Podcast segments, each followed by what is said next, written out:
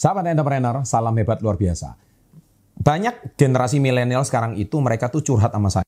Salah satu yang bentuk curhat mereka itu, Pak gaji saya ini sudah naik, tapi kenapa saya tetap masih nggak bisa nabung? Anda tahu masalahnya di mana?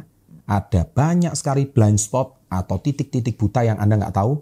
Saya akan bongkar habis di kesempatan kali ini.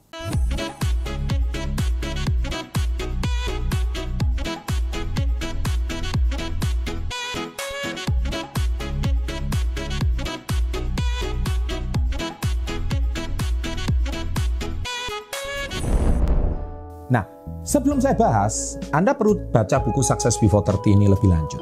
Buku ini Anda bisa dapatkan langsung ya tag ya Instagramnya sekarang Authorize Reseller SW30. Di situ semua resellernya, buku ini tidak dijual di toko buku mana pun, Anda bisa langsung dapatkan di Authorize Reseller SW30. Anda silakan chat sama mereka, Anda akan dikirimkan buku ini ke kota Anda. Nah, yang pertama, yang Anda harus paham adalah Sebetulnya ini kembali lagi ke masalah mindset. Kenapa gaji naik tetap nggak bisa nabung? Karena sebenarnya masalahnya cuma satu, yaitu gaya hidup Anda ikut naik. Biasanya kalau Anda gaji naik dari motor pengen mobil, salah ya nggak salah. Ya otomatis cicilan bertambah, ya jelas saja nggak bisa nabung kan. Nah, kemudian ininya semua ikut bertambah. Biasanya makan di warung, sekarang nggak mau, naiknya ke kafe. Nah, sama aja Nah, oleh sebab itu, saya di sini akan garis bawahi. Sebenarnya ada tiga permasalahan yang tidak Anda ketahui. Yang pertama adalah Anda itu tidak melihat cash flow, tidak lihat arus kas. Jadi Anda nggak catat, pengeluarannya nggak dicatat lagi. Jadi masuknya ke mana, keluarnya ke mana, Anda nggak catat.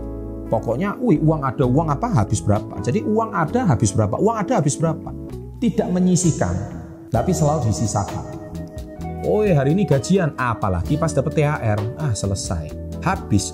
Jadi berapa banyak uang pun tidak bakal bisa nabung. Jadi karena sudah dasarnya konsumtif dan boros, akhirnya ada uang berapa habis berapa. Tidak dicatat. Yang kedua, Anda melihat dana bocor. Maksudnya apa? Kebiasaan orang saat digaji adalah gaya hidupnya naik, nongkrongnya biasanya di warung, sekarang nongkrong di kafe, dan tentunya akan merasa tidak longgar. Biasanya beli kopi 3000 bisa, sekarang kopinya 15000 kopi kenangan sudah nggak kerasa mahal, naiknya ke Starbucks harganya 35.000. Padahal kalau Anda beli kopi Starbucks 35.000, mungkin di warung kopi Anda bisa dapat 10 kopi. Nah, itulah gaya hidupnya naik gitu. Jadi jelas berapapun gaji Anda tidak akan cukup. Melihat catatan cash flow, kalian bisa tahu mana pengeluaran terbesar yang kalian ketahui. Jadi ketahui Anda setiap hari catat pengeluaran kalian, ketahuan kok. Ya kan, di mana pengeluaran terbesar? Pasti di sektor konsumsi. Yang ketiga, anda harus mengalokasikan dana tadi ke tabungan. Jadi Anda sudah harus punya prioritas ke mana yang harus Anda saving terlebih dahulu. Setelah Anda melihat dana bocor terletak di mana, di situlah saatnya Anda alokasi ke tabungan habis-habisan. Nah, sahabat SP30, jadi pesan saya ini cuma satu kepada Anda semua. Ketika gaya hidup naik, seberapapun gaji Anda tidak pernah akan cukup. Anda yang dulu biasanya pegang uang 4 juta satu bulan, tiba-tiba gaji 10 juta, iya tetap nggak cukup gaji Anda naik 50 juta, iya tetap gak cukup. 100 juta, iya tetap aja gak cukup. Karena gaya hidupnya naik terus.